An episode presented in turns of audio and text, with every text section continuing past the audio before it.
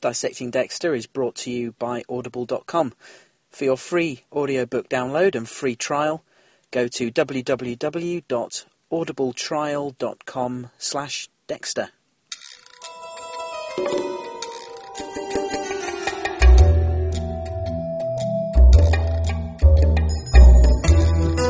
Hi everyone, welcome back to Dissecting Dexter. I'm your host, Gareth Watkins, coming to you from a very cold mobile studio deep in the heart of rural North Yorkshire, England, where it has got very wintry. And I am still not quite well. Um, I was seriously poorly last week. Um, picked up a virus. It was a flu virus. I did obviously talk about it and whinge about it last week. Uh, and of course, it really threw me off my game with the podcast. My review was was scant at best, and again, I apologise for that. It was more than made up for, I think, by the quality of feedback that I got last week. It really um, kind of uh, not took me by surprise, but it was um, it was really great. It was just a real pleasure. Um, I mean, the feedback's always good. You, you, guys are very generous with your support and, and sending me stuff to respond to and, and sharing your thoughts. But there were some really uh, interesting points and themes brought up last week. So much so that it wasn't just me who thought so. Some of you have as well, and I've I've had um, I've had at least a couple of people come to me and say, uh, "Say, wasn't that good feedback last week?" Uh, so there you go, guys. Thanks for that. Um, as I say, I am not quite better. I, I'd, I'd say I'm about 85%. Uh, and thanks, incidentally, for all your well wishes. Uh, much appreciated. I've I've been about the same since Friday, uh, although I'm a little bit better today. I think I, it's like this virus just has its claws into me and just won't quite won't quite let go as much as I try to pry it off me. Um, I'm certainly not like I was when I recorded the review last week. That was one of my that was my worst day, really. Uh, so goodness knows how I even managed to get anything recorded. it was a miracle.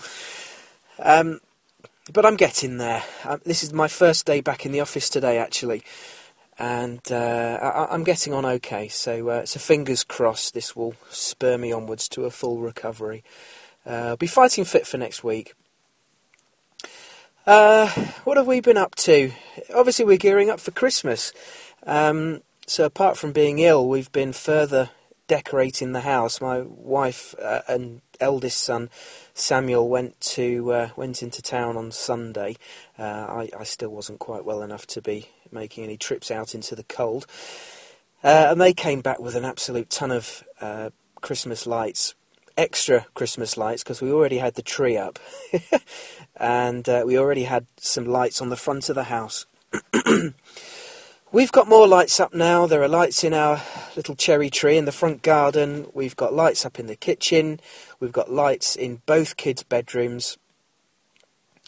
Uh, yeah, we've gone light crazy, and there's still another set lying on the side of the uh, on the counter in the kitchen that uh, my wife's just dying to plug in somewhere, anywhere. oh dear, she'll have it draped over the toilet cistern when I get home. I expect, uh, just for the sake of sticking it somewhere. Um, I'm sure I could tell her where she can stick her lights, but um, no, I don't want to sound like a bar humbug. what a thing to say. No, I like Christmas. Sorry about that. Um, no, I love Christmas. It's a great time of year, and the kids, of course, get increasingly excited with every day that they open another window on their advent calendar and see the dwindling number of windows that are left to reveal. Um, so yeah, we're we're not quite present wise, not quite ready. Um, we bought quite a bit of stuff, but typically um, it gets to the last sort of couple of weeks before Christmas, and still a few things to get. So. Uh, hopefully next week I'll have some more positive news to report in that quarter. I hate leaving things to the last minute, but I'm a bugger. I it's like when I was at school. I was always one to leave homework till the last minute.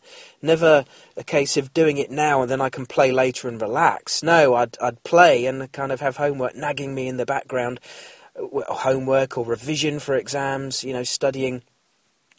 Uh, I do seem to work better when I've got a deadline looming uh, and it's a case of having to do it. Um, what that says about me as a person, only a psychologist could probably say, but um, hey, that's me.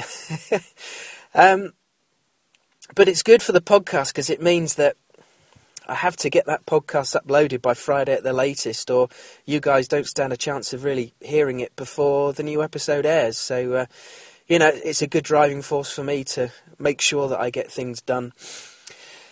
Uh, anyone who listens to the Rewatch podcast will know how I can let those slide, and well, I can't promise to be any better next year in the hiatus, but I'll try. I'll try. Okay, so enough waffle. Let's uh, let's crack on with some Dexter. This week's episode is season seven, episode eleven. Do you see what I see? Written by Manny Coto and Wendy West, and directed by John Dahl. We're in safe hands, as we so often are. And it's interesting to note that this episode, I think they said it's it's bro- it's broken all kinds of records for Showtime viewing figures. Um, the show continues to grow, which is good. Anyway, here's the review. Here we go.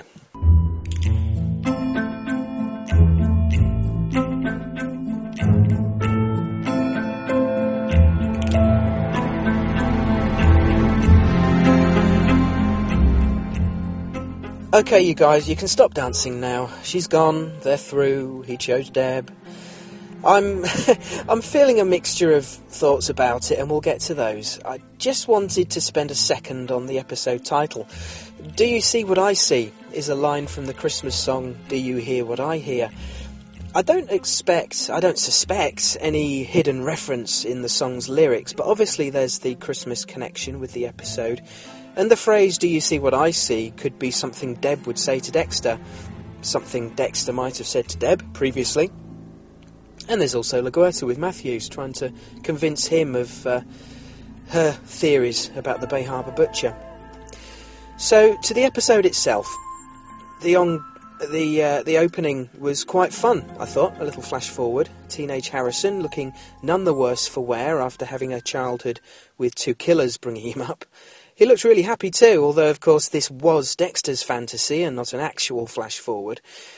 Incidentally, the man on the kill table who we don't actually we don't see his face, but um, there are one or two photos floating around the interwebs. Um, yeah, the man on the kill table at the beginning there. It was actually Scott Reynolds, who uh, you'll know as the writer, producer, and host of the Dexter Wrap Up podcast.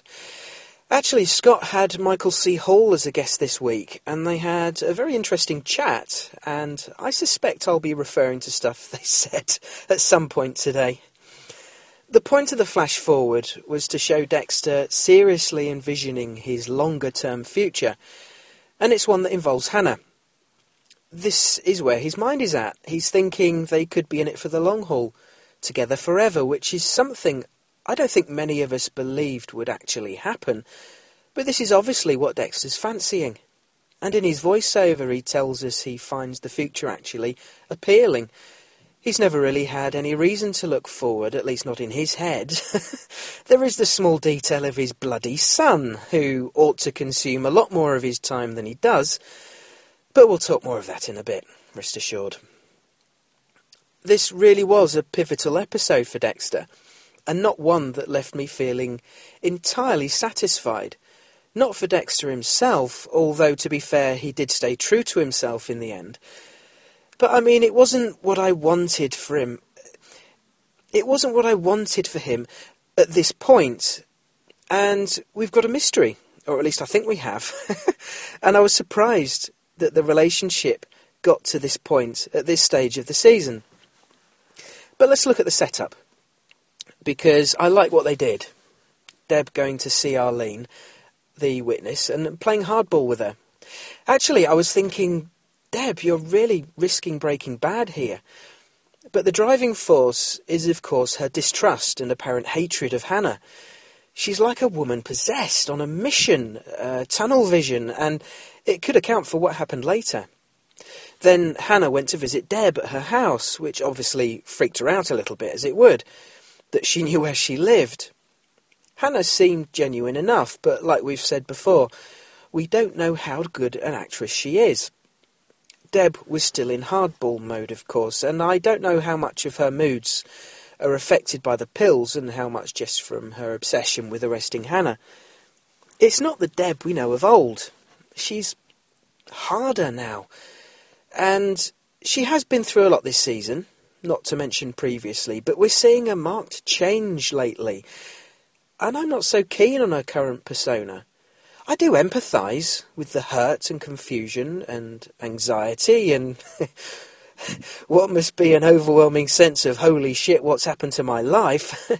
but like I said last week, as a fan of the Deb Dex relationship since the beginning, I hate to see this wedge between, between them.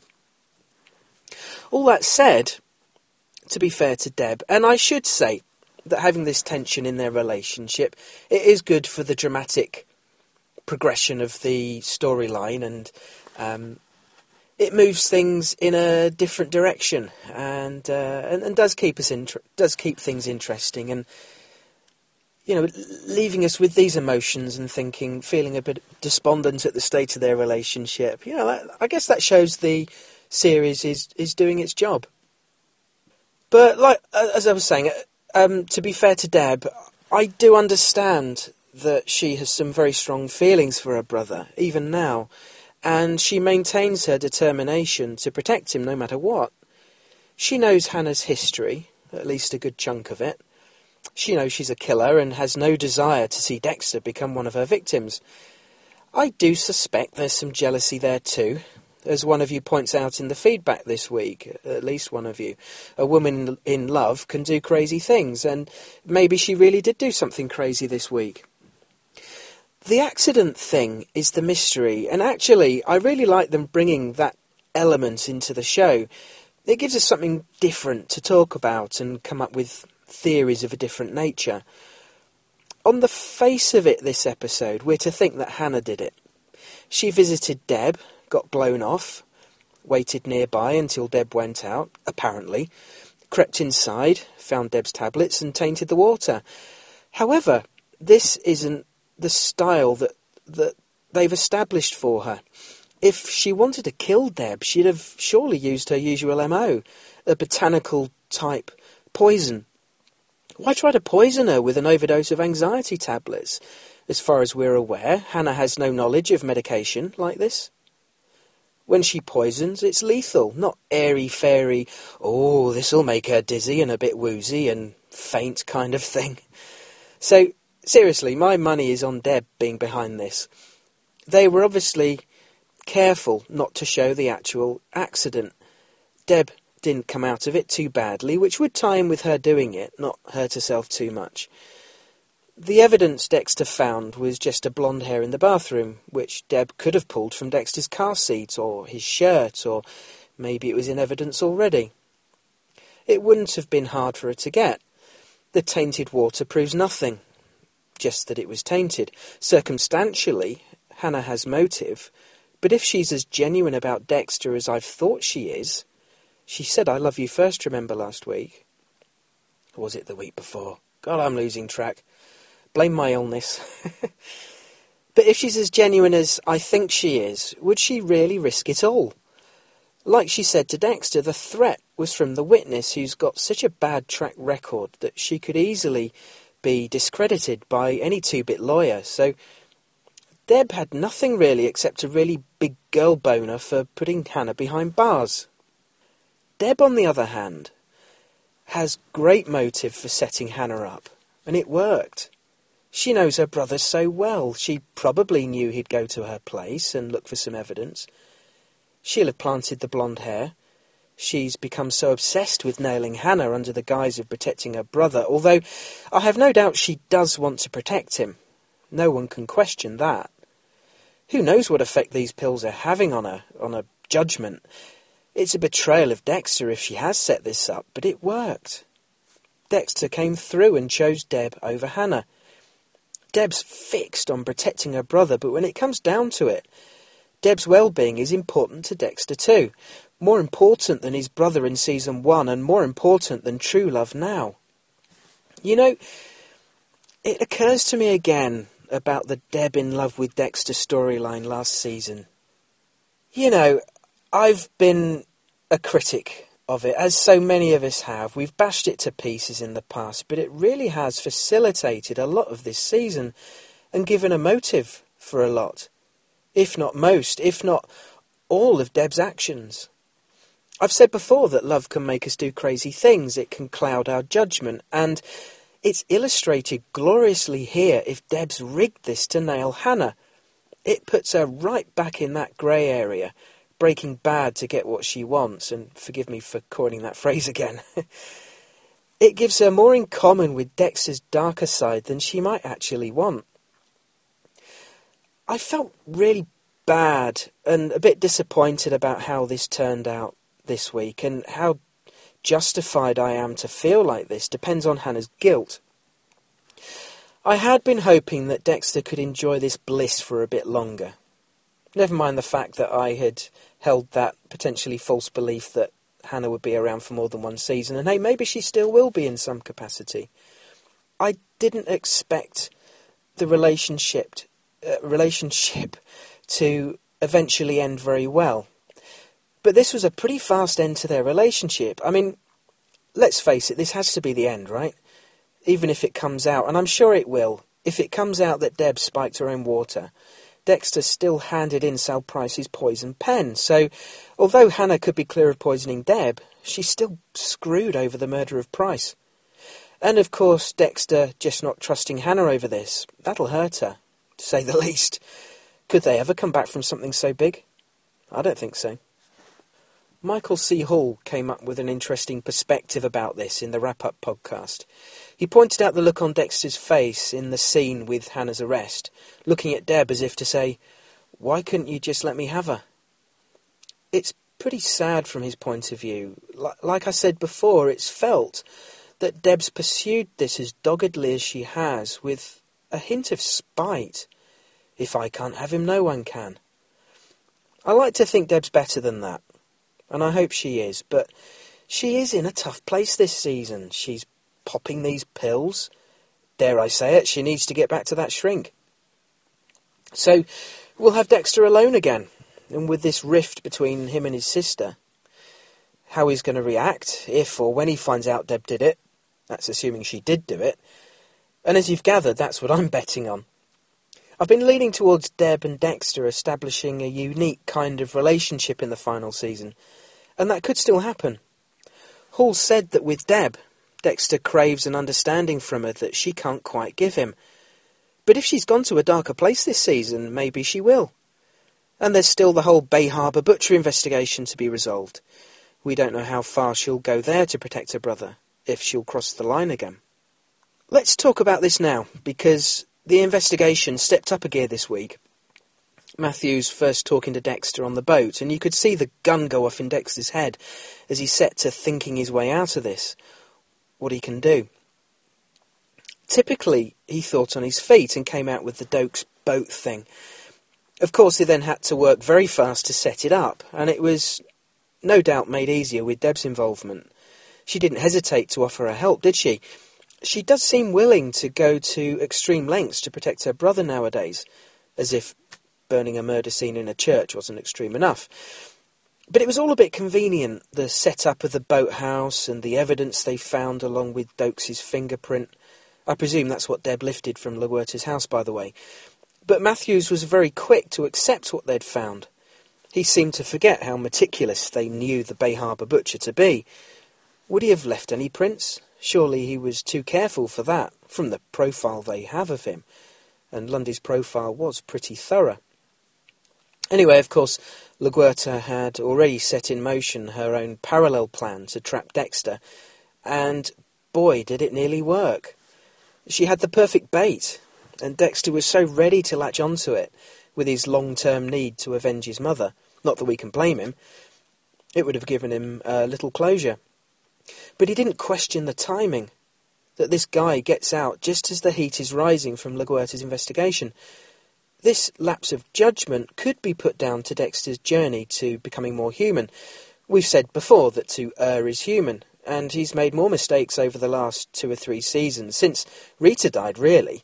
Although it was his own errors of judgment that led to her death in season four, so Probably since season four, he's become increasingly sloppy at times and not as thorough. It was a nice moment of tension in the container with the sudden realization he'd been set up. But now Estrada is on the loose. That's a massive problem for Dexter.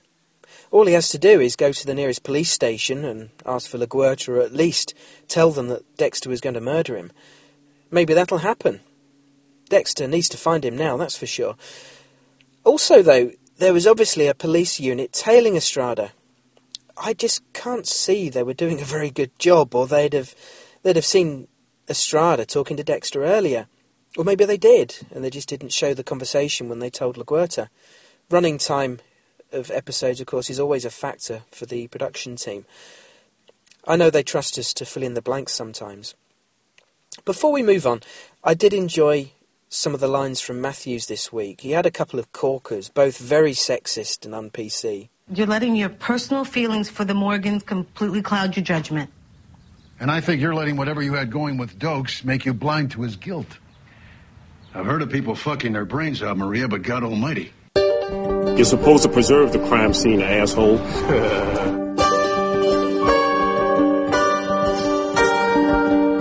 This is the Dissecting Dexter podcast. Keep up to date with the show on Twitter. Follow at Dissect Dexter. Some other notes before we get into your feedback. Let's talk about Harrison briefly. Only briefly, because he has so little influence on the story.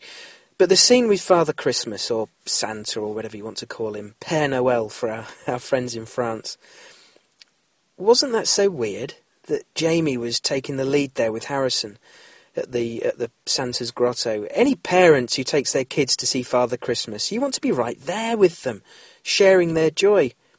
I know Dex and Deb were preoccupied with matters of life and death, but they could have waited a minute, couldn't they? Jamie was unhesitating when she took Harrison for his turn. Just amazing. Christmas is all about the kids in our house. You, you make it magic for them. And seeing the wonder on their faces is such an amazing thing to experience as a parent. I do believe it's deliberate by the writers that Dexter comes across as a mostly absent parent. At least I hope it is. Otherwise, these throwaway scenes just don't work in Dexter's favour. Batista, well, not much to say here. The thing with Quinn's money that they cut from the script last week didn't come back this week. And from what Batista said to LaGuerta, he's still set on his restaurant. I assume his troubles with mould are all sorted. that was something I never thought I'd say on Dissecting Dexter. Mould troubles. Bloody hell. I wish him well, though. Finally, Quinn. Nadia skipped town. Can't blame her. Maybe fearing reprisals. The club's obviously still running, still owned by the Brotherhood. I felt a bit sorry for Quinn, and I also felt sorry for the Brotherhood storyline that pretty much died two episodes ago with Isaac, and now just seems to be fizzling out. Shame, although we had some good times. Where this leaves Quinn, well, I guess he's broken-hearted again. Is it still plausible that there could be a Brotherhood hitman after him for killing George? Maybe? I don't expect this to end explosively, or maybe it will. Hedging my bets. But if this is it for Quinn this season, then that's a shame. But maybe it'll set up his mindset for next season and something more conclusive for him. So, Overall, a pretty decent episode. Pretty well written, well directed. One that ramps up the tension for the conclusion of the season next week. As much as I am saddened by the state of the Deb Dexter relationship, narratively it's all made sense this season. And we've never seen their relationship under any real threat before, so you know, it's fresh for the show that they're experiencing this. and of course, there's that Hannah shaped wedge that was um, being driven in between them. And I did feel a bit disappointed that their relationship was wrapped up this early. I know a lot of you won't be. I guess if this is it, then Dexter will still have had that new experience of, of feeling genuine romantic love. I don't think the sexual element to a, a relationship is really still that important to him. He's never seemed like a, you know, a, a horny kind of guy, to, to put it crudely. So it does kind of feed into, you know, bearing in mind our questions before about, well, who is suitable for Dexter as a quote unquote life partner? Um, and maybe it just comes back to Deb. And I don't expect them ever to be having a, you know, roll around in, in bed together, uh, you know, with sh- sexual shenanigans. But I could see the show concluding with them having a a very unique and special kind of relationship, and it could be quite sweet. I don't know if that's my preferred conclusion for the show, um, but it's definitely a possible outcome. We shall see. How many times do I say that? Okay, enough from me. Let's hear what you guys thought about this episode. Listener feedback. Alright, feedback time. Firstly, quick thank you to some recent iTunes reviews that I've spotted. Thanks to John Zero B, Charles sixty six, Danny Diamond, Sandy in Seattle, Mad Hatter twenty two, and 4G thirteen. Thanks very much, guys, for your excellent five star reviews. Much appreciated, and it does help the podcast. So, uh, good stuff. Right, let's move into your emails and voicemails. Got quite a bit this week, as we so often seem to, and it's all good. Firstly, Emily in Utah emailed in between podcasts to say, I don't think, I say in between podcasts, in between the last podcasts and the most recent episode of Dexter. um, sorry, Emily says, I don't think I've heard this theory, and it just occurred to me. I apologise if it's been thrown out there before, but does anyone think there is any possibilities that Matthews may just know about Dexter already? I do agree that he's mostly trying to get back at LaGuerta by getting involved, and she deserves it. But he and Harry were very good friends, and the show made it a point to remind us of that last episode. Could Harry have confided in Matthews at some point and possibly even asked Matthews to keep an eye on Dexter and keep his secret as long as he follows the code? Just throwing that out there. Could be interesting. Thanks, Emily. I did wonder if this could be a possibility, but the core of Harry's code was not to get caught. And you can help that in a pretty big way by not telling anyone. but from everything Matthews has said and done this season, and in the past really, he's not given me any vibe to suggest he does know more than he's letting on. But to be fair to you, your email was sent before episode 11, so maybe you've reassessed your theory since then, but I thank you for it. Next, we've got a response from Shannon Williams Walker, who wrote in to comment on an email from last week. And the email goes as follows I apologise for not recalling. I'll start that again. I apologise for not recalling the name of the author. He was making a point about why, in the end, the powers that be chose not to have Isaac Sirko die on Dexter's table. Reason being that the general public, or more specifically America, would not stand for a gay person dying at the hands of someone the audience stands in the shoes of, so to speak. I found this email very moving and extremely impressive. I thought the author was spot on in his remarks, and they actually echoed some lines of thinking I had myself just a couple of weeks prior. While watching the show, my mind began to wander about where the storyline was going with Hannah and Dexter. My mind began to race about different scenarios that might possibly lead Dex to put Hannah on his table again, such as her harming or killing Deb. As I said, this was a couple of weeks ago, so I have different opinions about how the show will eventually wind up now. However, as my mind took this short little trip, I started to think back. Have we ever seen a female on Dexter's table? I've seen all episodes of all seasons, but can't recall if Dexter has ever actually wrapped a woman in plastic and put her on his table. I'm trying to remember how he killed Lila, and I don't recall if that was by convention or another way.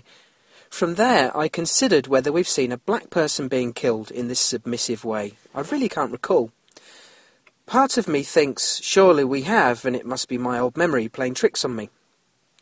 When you read the listener's email last week, it brought up that line of thinking again, and I thought I would send this email in the hopes of hearing your thoughts on the matter. Thanks, Shannon. The email was from Ari the Invincible, and it really was a good one.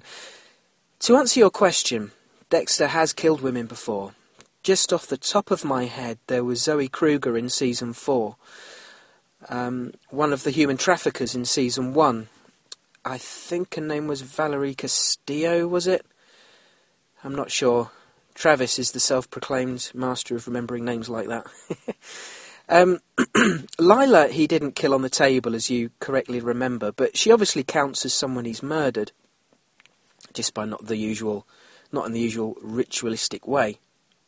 As for African Americans, I think there's just been one, perhaps, which another listener pointed out last season does not equate to what the statistics show about racial profiles of murderers in America.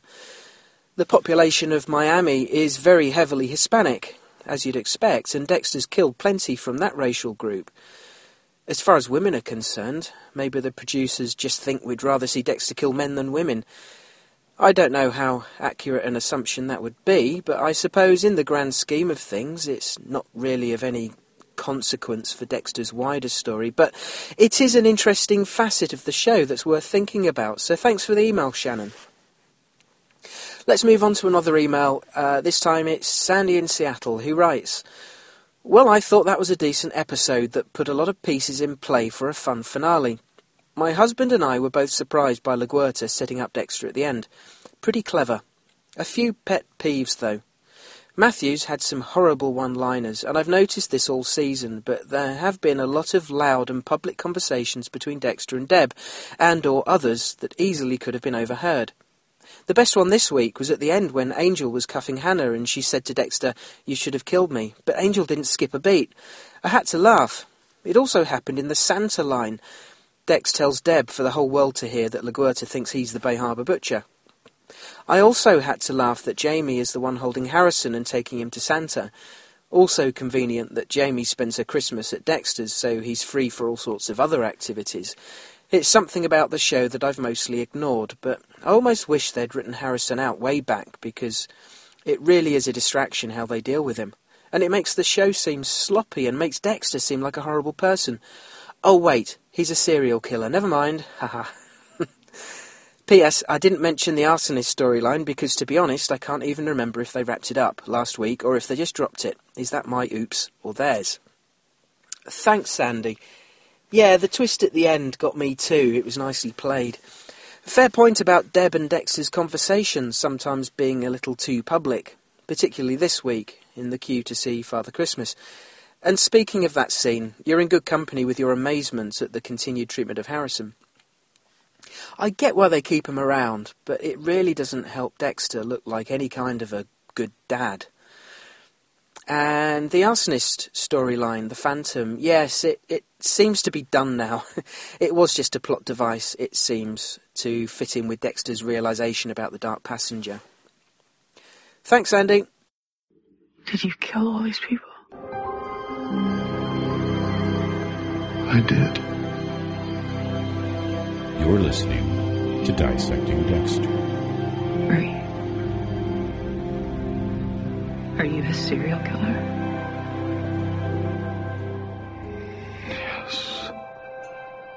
Hey Gareth, Ken from Pittsburgh. Uh, before I dive into season seven, uh, episode twelve, I just wanted to, uh, well, I guess it's kind of diving into it. Um, I want to give a round of applause to the Dexter uh, stage crew uh, for doing like a very convincing job of bringing Christmas to life around Miami. Um, you see all the houses around the Cordes house? I mean, that must have taken ages for such a short scene, and uh, I hope for the sake of the set designers that the Christmas decor sticks around for one more episode.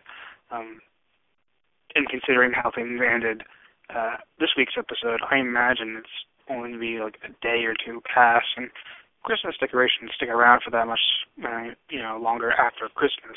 So, anyways, a lot of pieces were uh, put into place for next week's finale, and um, I'd like to give some praise to how those pieces were placed. Um, because no time was wasted on Dexter's like inner, inner monologues about how am I going to frame Doakes or what am I going to do about Hannah poisoning Deb. It was just, you know, you saw him looking at uh, a shack to uh, put, you know, the, the damning evidence against Doakes. And the next thing you know, you just saw Matthews and, and LaGuerta checking out that shack. And he just did things this episode. He didn't explain to us what he was doing a lot of the time. He just did it, and sometimes we just didn't even see him doing it. Like I can hear people asking right now, how did Do- how did Dexter get Doakes' fingerprint on evidence, or uh, when did Dexter find the time to break into LaGuerta's house and place evidence in Doakes' tackle box? Um, and I didn't really care about any of those things. It was just better to accept that Dexter was capable of doing them and moving on to you know the more important things instead of elaborating on details that we don't need to know. So it was it was great. Lots of things were placed or you know, put into position for next week's episode, and as far as penultimate episodes go, this is definitely up there. Um, that final moment between Dex and Hannah, you should have killed me. I am excited for Sunday, Gareth. All right, you have a good week now. Bye. Thanks, Ken. Glad you're excited for the finale. I am too. They've set things they've set things up very dramatically, I think. We might not get much action per se next week, but it could well be very tense and dramatic. You're right about how little they showed of Dexter and Deb setting up Doakes this week. We didn't need to see everything. We know how Dexter operates. We know he's good. We saw Deb outside LaGuerta's house, so I assumed she was there waiting to get inside and get the fingerprint from the butcher evidence boxes. Okay, on to an email now from Marie in Victoria, Australia, who writes Hi Gareth, loved the podcast and really enjoyed this episode. One thing that bugged me was how the Deb Hannah situation played out. I convinced Hannah's innocent and Deb did it to herself and got exactly what she wanted confirmation that Dexter would choose her over Hannah. I hope I'm wrong though, because this is the first time I felt sorry for Hannah. I was upset by the ending, with Dexter turning her in. However, if she really did poison Deb, then I suppose all is how it should be. Nosy LaGuerta had my heart racing when she was about to burst in on Dexter with Estrada. That was a big, oh my god, no moment. I'm worried for how Dexter's going to deal with that. Thanks, Marie. you know, it was also probably the first time I've really felt sorry for Hannah. I sympathised last week about her dad, but that whole thing felt just too forced, that it was distracting and I couldn't get invested in it properly. And LaGuerta, yeah, Dexter's got another big problem to deal with now. Can he find Estrada before he can spill his guts? Thanks again, Marie. Staying in Australia, we go to Danielle in Sydney, who writes Before I started to express my thoughts on this episode, I thought about how I felt when the credits rolled. Was I excited? No. Was I really eager for the final episode? No. Was I feeling a bit flat? Yes. And that sums up the penultimate episode for season 7. Flat. There was no suspense. I never felt riveted by what was happening. It was nothing like I'd hoped for. The whole Hannah thing has left me feeling that any impact she had upon Dexter and the development of his character was for naught. One minute he's madly in love with her, and the next he's sending her to jail. The way it happened just seems ludicrous. Firstly, Hannah somehow knew Deborah was on anti anxiety medication. Secondly, Deborah seems to have multiple scripts for the medication, seeing she has one bottle on her person and the other conveniently placed in her med- medicine cabinet. Thirdly, Hannah must have laced all of Deborah's bottled water, of which there was a lot in her fridge. Or she got lucky, and Deb just happened to take the one that was tampered with. I could go on. There are just so many implausible events for this plan to have worked. Even after the lab results came back, I was still wondering if Hannah did it, and I think I felt this way because my rational brain couldn't cope with all this completely irrational nonsense. Nothing ever seems clear or definite with Hannah's character. Plus, she knows Dexter is a killer. Does he think she will keep the secret after he provided the evidence to put her in jail? I know I wouldn't, given the same situation. So then we have LaGuerta, so obviously freeing Estrada to lure Dexter to a kill, and he walks straight into the trap. I just couldn't believe it. I just thought, oh, here we go, ho hum. For me, there was such a lack of tension, suspense, and surprises. Not to mention the complete fizzle of Quinn's storyline. Bye bye, Nadia, see you in Vegas. And Batista is finally retiring to his restaurant. Why are they doing this to his character? Boring. Just one other thing that bothers me. It almost seems like parts of this season have been written in a reactive sense rather than a proactive one. Two key characters, Lewis and Isaac, had their storylines cut short because of the actors' other commitments. How can you maintain momentum and continuity when this happens? Surely it's impacted on this season. Please, please let the final episode restore my faith. Thanks, Danielle. Yes, Dexter turned on Hannah, but he didn't do it with a smile on his face.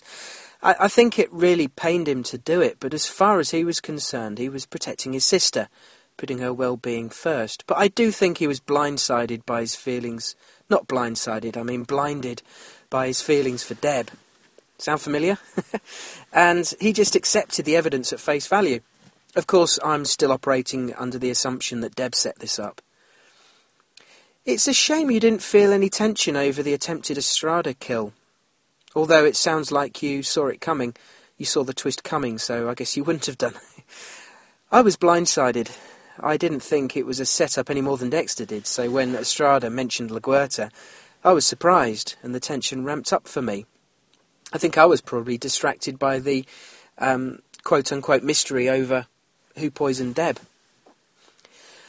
I agree about a certain amount of reactive writing, although I do think they knew that Ray Stevenson's time was limited before they started shooting. But I think Josh Cooke was a short notice thing. But you're right, things like that really don't help the writer's plan and pace things properly. But with the benefit of hindsight, they did recover from killing Lewis early, and it's not upset the season as a whole, as upset as I was at the time. Thanks, Danielle. I hope the finale brings you only good things.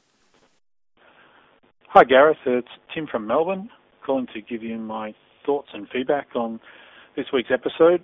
Do you see what I see? AKA a very Dexter Christmas. Um, since it's my first call of the season, I thought I'd give you some general thoughts on, on what I've thought just quickly. I love the season. I think it's been fantastic. Don't know if you recall, but I called a few times last season and was pretty scathing on the whole thing. Didn't like a lot of it, so I think it's been a massive improvement this season and really liked it from start to finish. If they end it well next week, for me it'll be right up there with uh, the best seasons. Um, um, Hannah I've really liked actually. I think she's been a good character um, for the most part. I'm a little bit surprised by the criticism that she seems to have attracted. Um, I think that uh, the character is, is, by causing a bit of a wedge between Dexter and Deb, is bound to attract a bit of criticism, but some of it has surprised me a bit. I think some people have said that, you know, because of her past being a killer, they can't empathise with her and and see any other side of her, which surprises me because you know that's basically what the whole show of Dexter is based on. You've got a main character who's killed more people than anthrax, and um, part of the show is seeing his, you know, the human side and empathizing with him and kind of liking the character, and that, that's been done with other characters. Um, Sirko this season is, is a brutal killer, an assassin. You look at the scenes with the um, with the poor barman that he forced to to kill himself, and yet they showed a personal side with him, with his um, with with Victor and so on, and that doesn't attract the same sort of criticism that some people have levelled at, at the Hannah character. So that surprised me a bit. Um, I think, as I say, it's mainly the fact that she's causing this wedge between the two favourite characters on the show, Dexter and Deb. Also, have a bit of a theory, just a theory, that some people don't like the stereotype of the pretty girl who manipulates people. And I think she may be copping a bit of flack because of that. Um, I mean, let's face it, she only she was on the kill table and she only survived that because she's a pretty young girl. If she had the exact same criminal past and was a middle-aged fat guy, she'd be fish food by now in the in the sea. So I don't know. I got a little theory that maybe that rubs people up the wrong way a little bit. But anyway, moving on.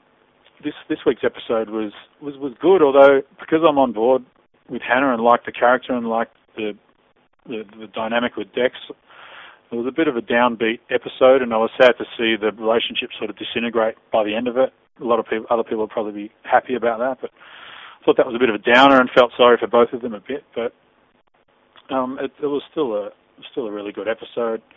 Um, quickly on a few other things, I think Quinn really shouldn't survive realistically. I don't think you should be able to go in in a public place and kill a, a leader of a ruthless you know, mafia type organization and get away with it. I think realistically, if they're that ruthless a, a um, criminal organization, he, he should be taken out pretty soon. We'll see if that actually happens. The Deb scenario, I think she staged it. I think she staged the accident and putting the pills in the water. She she even said to Hannah that she'll do anything to protect Dexter and keep her away. So I think that's what's happened. So anyway, I'll let you go, but really enjoyed the podcast as always, and I'll, I'll leave a message after the finale next week. See you. Thanks, Tim. There's really been a nice, very strong Australian contingent this week. Yes, I suspect there'll be some who just don't like Hannah because she was driving this wedge between Deb and Dexter. I never wanted a wedge there, but it has taken the show somewhere new and provided lots of genuine drama, so that has to be good for the show, doesn't it? Better that than retreading old ground. And it seems like you and I share the same opinion about Quinn and Deb's accident. We'll probably find out if we're right next week. Thanks, Tim. From Australia now to Ireland, let's hear from Sandy, who writes as follows. When I heard the title of this episode, I had high hopes for it. Straight away, I had visions of LaGuerta and Matthews watching Dexter in a kill room. Turns out I was wrong. Maybe that'll be next year. The previously on Dexter moment was stringing us along. You could think that we were being spoiled, showing how Hannah poisoned Sal Price and making you think. Showing Deborah drinking from a bottle every five minutes, this could only mean one thing that she was poisoned by Hannah. But I don't think so. Perhaps it was self inflicted. Deborah could see she was losing her brother to a murderer. She knew that she couldn't prove how bad she was to him, as, she, as he was besotted with Little Miss Poison Ivy. By drugging herself, Dexter would have to look at Hannah in a different light. Her plan was dangerous, but short term loss for long term gain. No pain, no gain. My weekly Dexter the Dodgy Daddy complaint. It's Christmas Eve. Dexter is planning a kill. Should he not be at home putting out a glass of milk for Santa and the reindeer? Telling the night before Christmas sto- story to Harrison, all snuggled up by the fire? I wonder why this bothers me so much. I can't be the only one. Towards the end of this average episode, I was shocked, as I'm sure everyone else was, that moment when Estrada mentioned the woman from the police. Well done, writers. What a fantastic twist. I loved how the penny dropped to Dexter and the audience at the same time. Thanks, Sandy. No, you're not alone. As you know, you and I share some similar opinions about the dodgy daddy. And here he was yet again. It's a weekly complaint of ours, isn't it? And I guess it's one that'll continue into next season. Okay, another email, and it's Alex in New York City who emails as follows. I'll start by talking about the thing that I don't really want to talk about at all, which is the mystery of who drugged Deb's water bottle. If Hannah did it, the plan was stupidly sloppy and stupidly reckless. If Deb did it, the plan was wildly sloppy and wildly reckless. If Hannah did it, the plan would be impractical because it would have to be serendipitous for her to doze off at the right moment to cause a fatal accident. If Deb did it, the plan would be impractical because flipping a car with you in it could very well cause a fatal accident. Either way, it's senseless. Maybe it'll be rendered moot, and we'll find out Arlene did it, and it's her blondish hair Dexter found by Deb's medicine cabinet.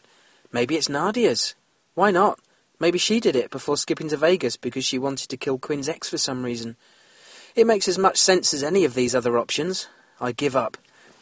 LaGuerta was certainly a clever girl, wasn't she? I like that her success stemmed from her natural strength that she, that's been established by her character.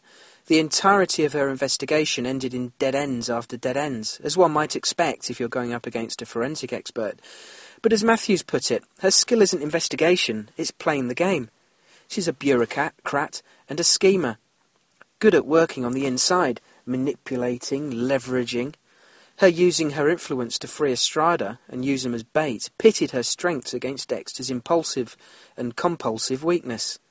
It was a real triumph for a character that's been repeatedly and, to be frank, deservedly maligned for quite a stretch of time. Quick aside, Matthews is a wonderful prick, isn't he? I really enjoy his presence. Vulgarity and crudeness were never carried alongside such weight of authority. Some people might find his borderline bigotry a bit too harsh, but I can forgive him. He's too damn funny not to. He's like Miami's very own Archie Bunker. Anyway, I think LaGuerta's ultimately doomed in her endeavours. She's made far too many enemies and cut far too many corners to charge Miami Metro's star forensic expert as the Bay Harbour Butcher. With no real evidence to tie Dexter to the crime, who'd back her? The lieutenant of homicide is the suspect's sister, so that's out. Matthews is not only a family friend of both Dexter and Deborah, but no doubt has a personal itch to humiliate and destroy her. Vince is Dexter's friend, as is Angel. Quinn backed off his own investigation of Dexter for Deborah's sake, and practically owes Dexter a good evidence tampering or three for Dexter's help concerning Liddy and the bloody shoe. Could she maybe appeal to her superiors? Could you imagine if the legal blow? Could you imagine the legal blowback to the department if, for years, a forensic expert was found to have been a mentally deranged serial killer? It would be the scandal of the century. Everyone anywhere close to it would have their careers ruined, including, ironically enough, LaGuerta's. Dexter's ace in the pocket may be, to paraphrase Hunter S. Thompson, that anyone in the position to bring the hammer down on him couldn't possibly believe it. In the end, you live by the game, you die by the game. For all her skill at PR, LaGuerta may create a situation where appearances in and of themselves may be the immovable object that stops her dead, figuratively or otherwise. Thanks, Alex. Good comments about LaGuerta. We know she's a wily operator and excels at sneaky scheming. I agree with you that this was something of a success for her, in a fashion. Although she doesn't have the collar yet, even though Dexter got away, her plan did a great job of frightening the bejesus out of him. But yes, like you, I think Dexter will probably outsmart her in the end, and we could still have that possible double cross from Matthews to come. Hi Gareth, Chris from Scotland calling with my initial thoughts on episode 11 of season 7 Do You See What I See? Where to start with this episode? It was exciting, it was tense, silly at times, um, but ultimately set up what's surely to be a really intriguing season finale leading us into the final season of Dexter. Um, main two points I wanted to talk about with sort of two big storylines. Um, the the Bay Harbour Butcher investigation um, taking a an interesting turn, and the Hannah McKay storyline also taking a pretty interesting turn. I'll start off with um, the Hannah uh, storyline. Um, I don't know. I have real mixed feelings about this storyline, and I know a lot of your listeners do as well, Travis. Um, but you know, I, I, I must say I, I quite like it. I liked that Dexter was falling in love. Um, I liked that he was experiencing these feelings properly. I think for the first time, and it was interesting to see him contemplating his future and what might happen. Um, for me, that was interesting. Um, and then I felt really disappointed when it turned out that Hannah had actually poisoned Deborah and, and tried to get rid of her.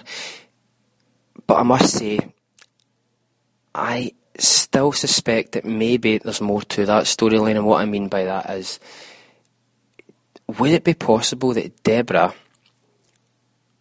actually drugged herself thinking, you know, this is a last resort, this is the only way I'm going to get rid of of Hannah out of my brother's life. And she knew Dexter was eh, in love with her and, and vice versa. Um, and maybe she thought there is there is there was no other way. Um, and Hannah is a killer, so Deborah really um, is was within her rights to try and um, put Hannah behind bars. So I could see that maybe happening. I don't know if the show would go there. Um, but I wouldn't be surprised if it did turn out that Deborah um, had poisoned herself um, in in order to to get Dexter to turn away from Hannah. We'll see. Hopefully in the next episode. I do apologise. I'm not in a mobile studio. Um, in my school, I'm a school teacher, and that was our um, bell for one of our lunches. Um, rather than start again, I'll just keep going the other main storyline, obviously the, the Bay Harbour Butcher storyline, I really felt quite strongly, and I don't know if I still do, that there was more to Matthews reappearing. I thought you know, I had some crazy theories in mind, and I'm not getting to them. I thought maybe uh, uh, Matthews might have known more about Dexter, or might have double crossed LaGuerta, and maybe it still might turn out that way. But I do feel that maybe Matthews is gone, and, and that side of the story uh, might be finished. Might be wrong, um, but I must say I was really on the edge of my seat um, when Dexter had Estrada in the the container um, having his conversation, and it turned out that LaGuerta had set him up. And then when it cut to LaGuerta saying that she had had him followed to the officer or whoever that was, her private investigator, I was so on the edge of my seat. I didn't want Dexter to get caught. He was in real peril. And for a split second, I thought LaGuerta had had Dexter followed. And obviously, it was Estrada that she had followed. But you know, now there must be no doubt in her mind um, that Dexter is a Bay Harbour butcher. Maybe she had some doubts after finding the evidence and, and what Matthews was saying to her and, and, and things. Um, but now she knows, after finding the plastic and the chainsaw, there must be no doubt in her mind that, that Dexter is the, the Bay Harbour butcher, and that, I mean, that sets up an amazingly exciting finale. So, don't know where it's going to go. Is it going to end up with Dexter on the run? Is Dexter going to kill LaGuerta? What's going to happen with Hannah? Because I don't think she's not going to be in the next episode. There's so much going to happen. Um, the, the the characters who are sort of on the periphery of things. Quinn looks like his storyline is over um, for now um, because he got the letter from I can't remember the, the girl's name saying that she thanked him, and, and it was a bit of a, a rotten ending for him, and I felt quite sorry for him after all he'd been through. But looks like that story's over.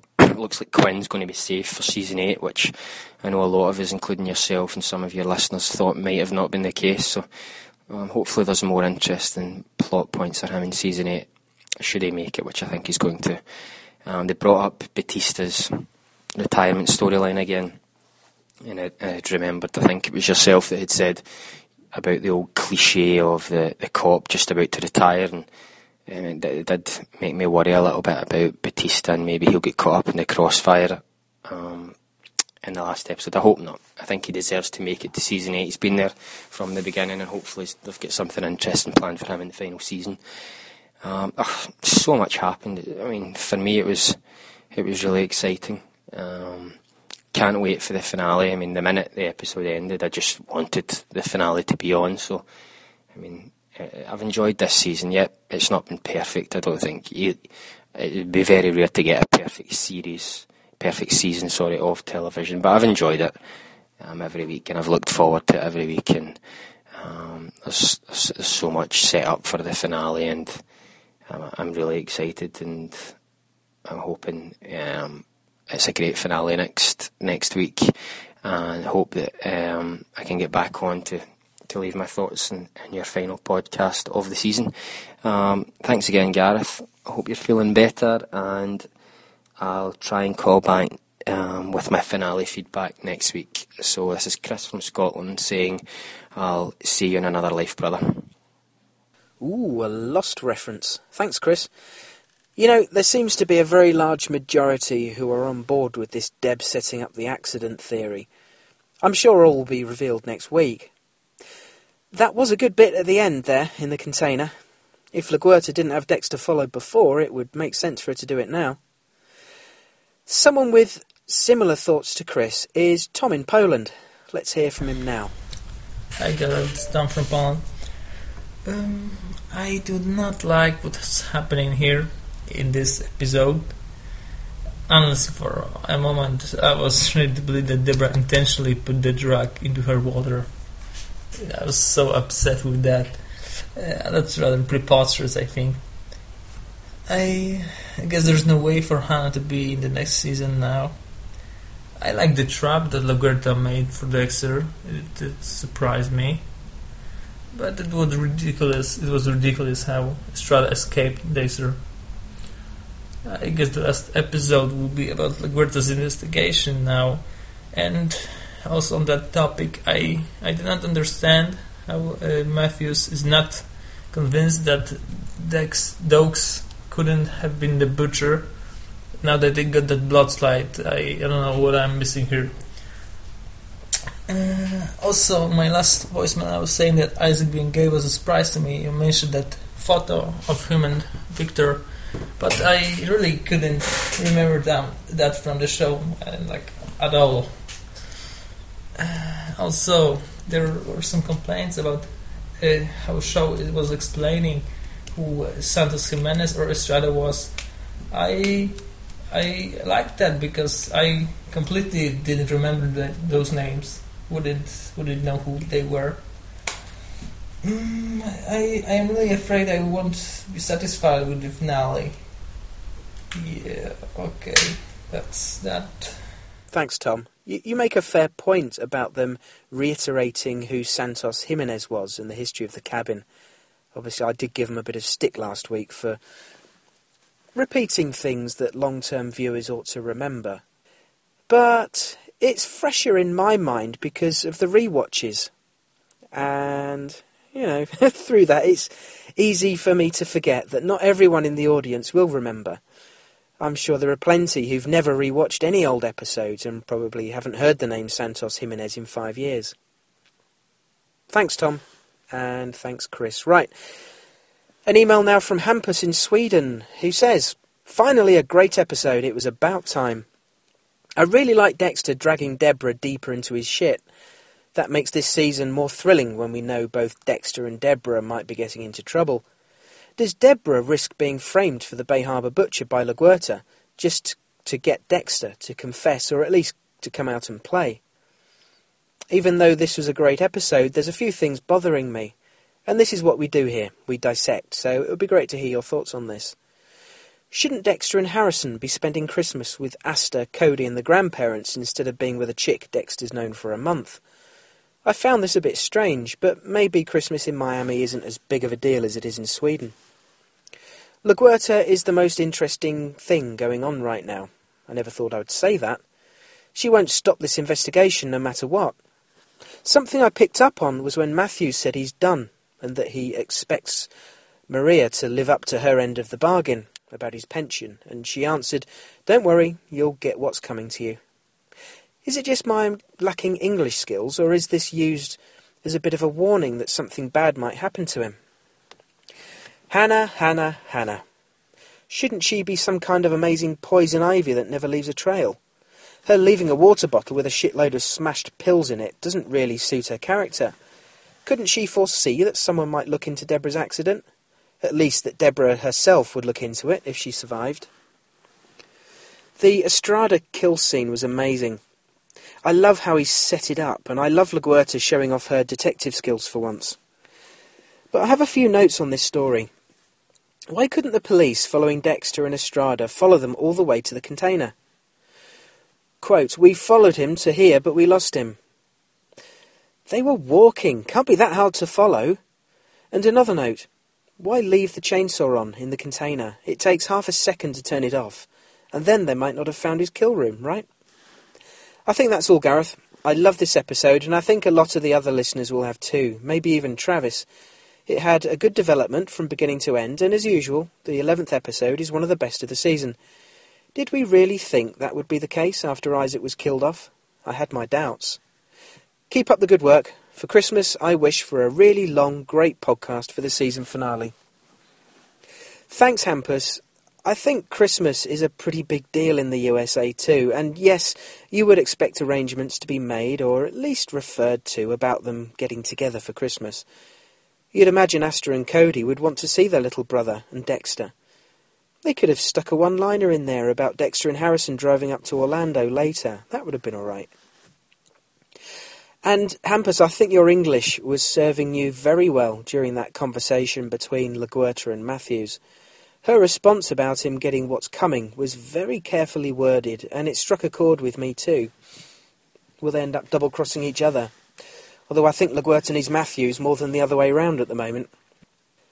Our thoughts on Deb's accident all hang on whether or not you think she set it up, or whether Hannah did it you know where I fall on this, but if Hannah did, then if, if Hannah did it, then like I said, the MO doesn't really fit.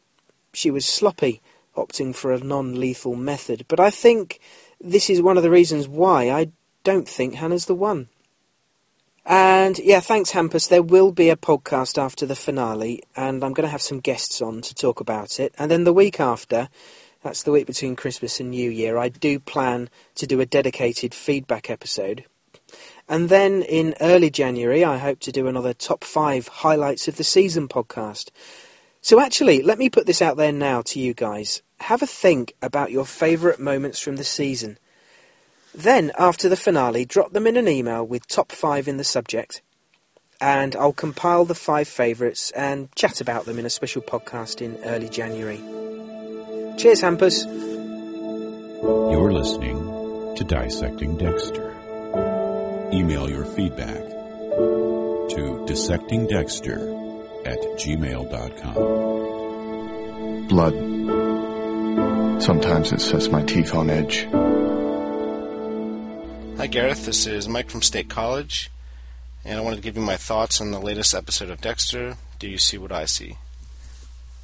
Um, I really like this episode, actually. Um, there might be some people I think that are maybe a bit underwhelmed, but I, th- I think that there's um, quite a lot happening beneath the surface.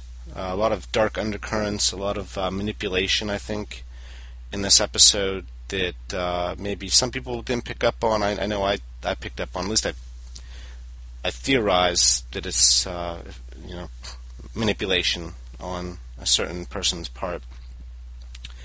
And uh, I mean I don't know about you, but I, honestly I felt bad for Hannah in this episode. Uh, you know, I, I, I feel like uh, when Deb was in the car accident, you know, it, it, it's everything was conveniently pointed towards Hannah as being the person responsible for uh, her injuries, you know, and I, I completely bought it when when Hannah said, "Look, you know, if if I was going to kill." You know, Deb. If I was going to poison her, she'd be dead. Like there won't be an almost. Uh, she's dead. I mean, look what happened to Sal Price. You know, dead. You know, and you know why would I? Why would I kill Deb when I know that you would easily track it back to me? You know. So I, I completely bought that hook, line, and sinker. I mean, is there there's still a possibility she did it? Oh, of course, and there, you know, still is. But I thought it was too convenient the way the scenes were set up. Uh, when when Hannah came over and talked to Deb, and uh, Deb had her water bottle and she was drinking from it, and they had a conversation, and and you know then Deb gets in the car accident. Dexter finds the bottle. There's partially dissolved pills in it, and the levels in uh, in the bottle and in in Deb that caused her to black out were pretty high. So of course the first thing I'm thinking is that bitch.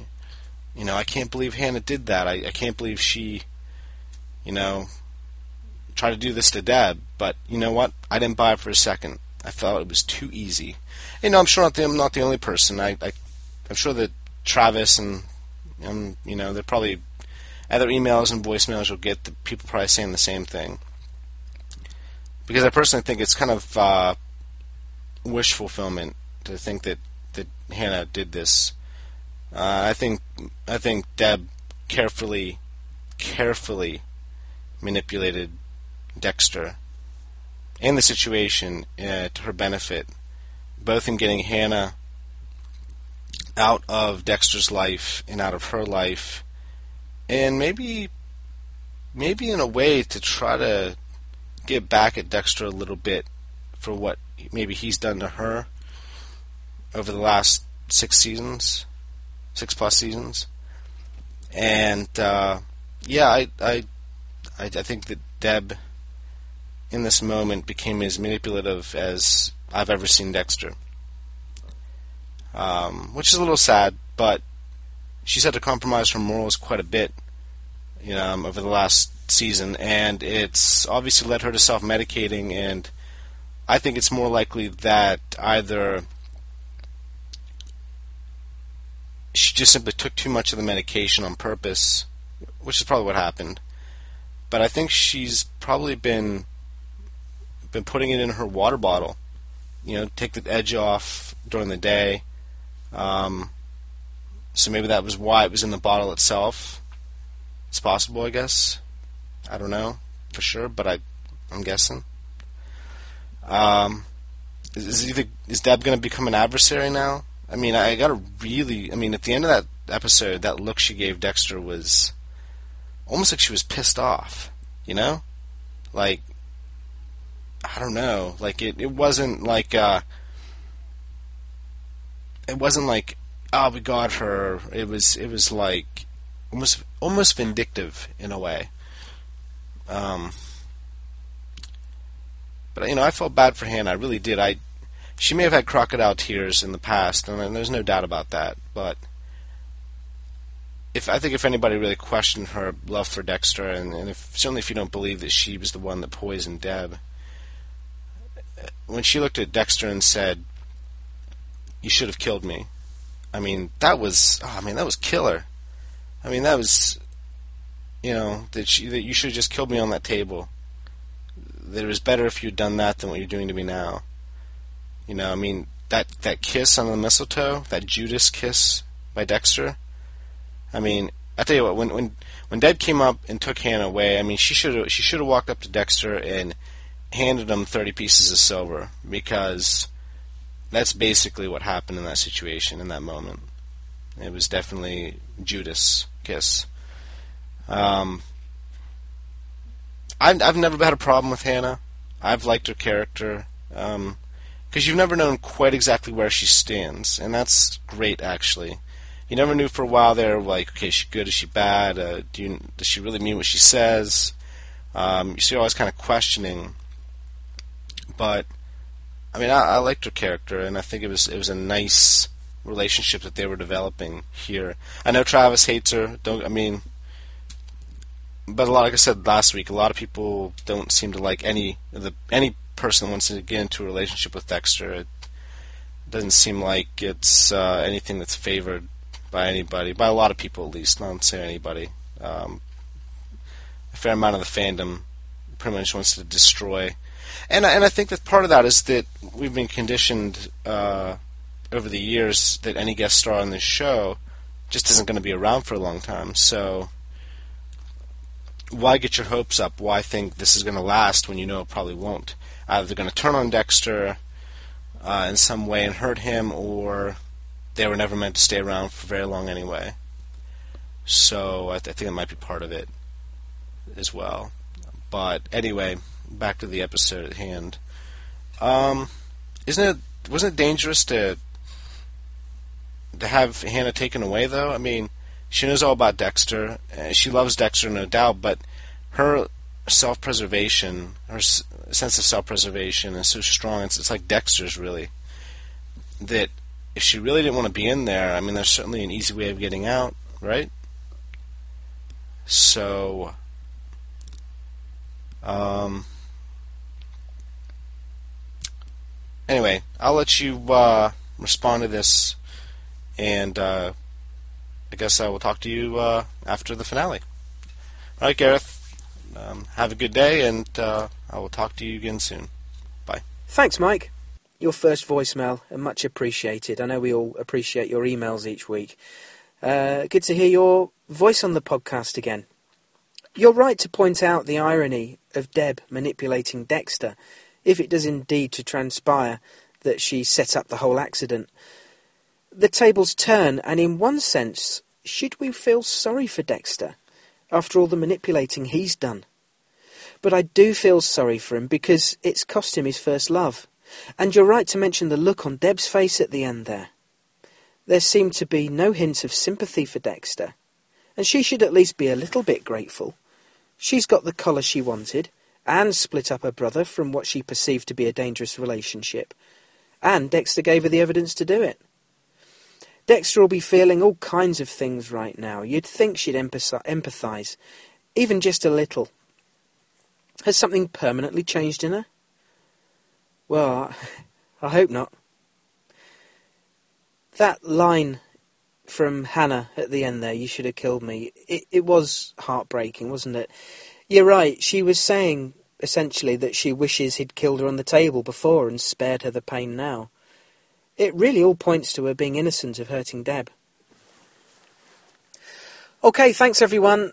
If you want to get in touch with me, you may. It in the US, the listener line is 646 222 6122 and in the UK it's 0844 579 6949 and with the UK line you enter mailbox number 08320 when the voice prompts you. There's also email, dissectingdexter at gmail.com, where you can also send an MP3 file if you want to uh, record your voice on an iPhone or on your PC and email me the, uh, the voice file. There's Twitter, at dissectdexter, or one word, or my personal Twitter, which is at Gareth underscore UK. And there's also the Facebook page. Hop onto Facebook, search for Dissecting Dexter, and Bob's your uncle.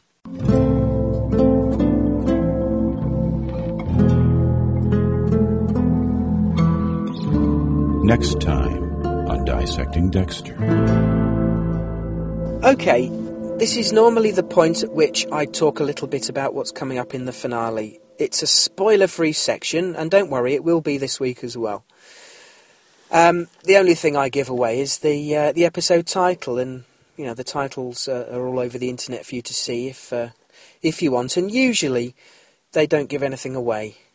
I've tried my damnedest to stay spoiler free this season, and for the most part, I've managed it. But honestly, the finale, I. Obviously, we can speculate about where this leaves Dexter and Deb, their relationship, where it leaves Dexter and Hannah, if even there is such a thing as Dexter and Hannah now. We've also got the escalating investigation by LaGuerta. We've also got the question about what Dexter bought Harrison for Christmas. You know, all these key issues.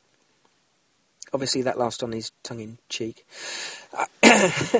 um, I am not going to reveal the episode title here. If you want to find out, then, you know, IMDb, uh, it's, it's out there on the internet. I would stress, and obviously it's probably too late for a lot of you, if you don't want spoiling, do not watch the preview for the finale. Do not do it. I haven't seen it, but unfortunately, I already know enough to have been spoiled about um, one aspect of the episode. Um, so do not watch the preview because there is a bit of a giveaway. Uh, and don't look at IMDb because the episode title might give you a clue as well.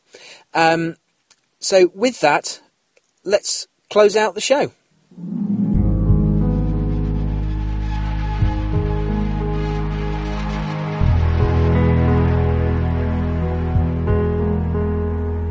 Alright, guys, well, that brings us to the end of what is the last conventional review Dissecting Dexter podcast of the season. Next week, I'll be doing uh, a, a, conference call with some guests to talk about the finale. Probably go over a lot of our feelings of the season as a whole. After that, I shall be doing the usual dedicated feedback podcast, as, as I mentioned in the, the feedback section this week. Uh, so I'll be doing that between Christmas and New Year probably. Uh, so do get your feedback in. Uh, there will be a podcast in which I can um, read it, listen to it, and respond to it. And of course, the top five moments of the season podcast that I mentioned. Uh, fire me an email with the subject top five or something to that effect. And uh, I shall compile the favourites and produce a podcast early in the new year. And we'll have a little bit of fun by way of saying goodbye to season seven and going over some of our favourite moments of the of the season. So something else to look forward to there. And before I go, uh, quick plug for my other podcast, Gareth's Waste of Time. I did manage to squeeze out a bonus episode earlier this week. Uh, it's on the Gareth's Gareth's Waste of Time feed on iTunes. It's only about 25 minutes long. I talk about, well, it's called Boobs and Camping. So, uh, you know, if that doesn't attract your attention to want to listen to it, then uh, I don't know what will. So, until next week, when we dissect some more Dexter, and I'm really excited. Finales, it doesn't matter how good or bad the season's been, there's always excitement for the finale, or certainly from certainly for me. So um, yeah, looking forward to it, and looking forward to dissecting it with with you guys and guests over the next couple of weeks. So uh, until next week, thanks for listening, and I'll speak to you soon.